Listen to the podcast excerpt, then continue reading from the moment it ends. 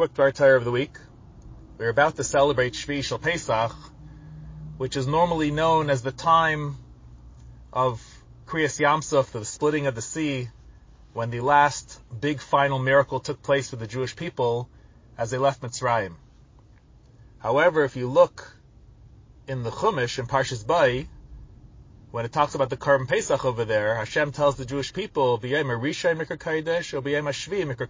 the first day will be holy and the seventh day will be holy. Now that pasuk takes place before the Jews even left Mitzrayim, before they even knew there was a necessity to be a Kriyas Yam Suf, a splitting of the sea.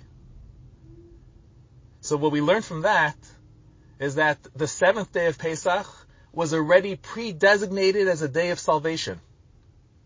It was already sanctified as a holy day. And because it was a day of salvation, that's why Kriyas Yam Suf took place on that day.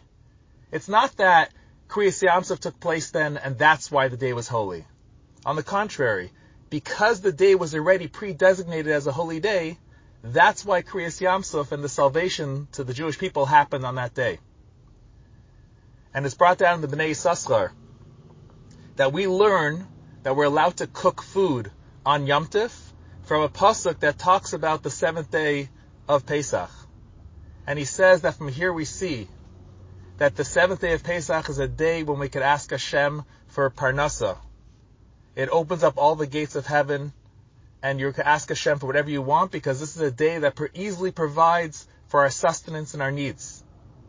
And as the Rebbe has brought down, that someone asked the Rebbe about the seventh day of Pesach, and the Rebbe said that the seventh day of Pesach there are no guards by the gates of heaven. And whatever a Jew wants to ask for, they can ask for and they will receive. Just like by Ne'ilah and Yom Kippur. So Yehi saying that we should utilize this time properly and daven for what we need to daven for, and surely Hashem will shower us with His blessings until we get the ultimate blessing of the coming of Mashiach speedily. Amen. Have a good Shabbos and a good Yom Tov.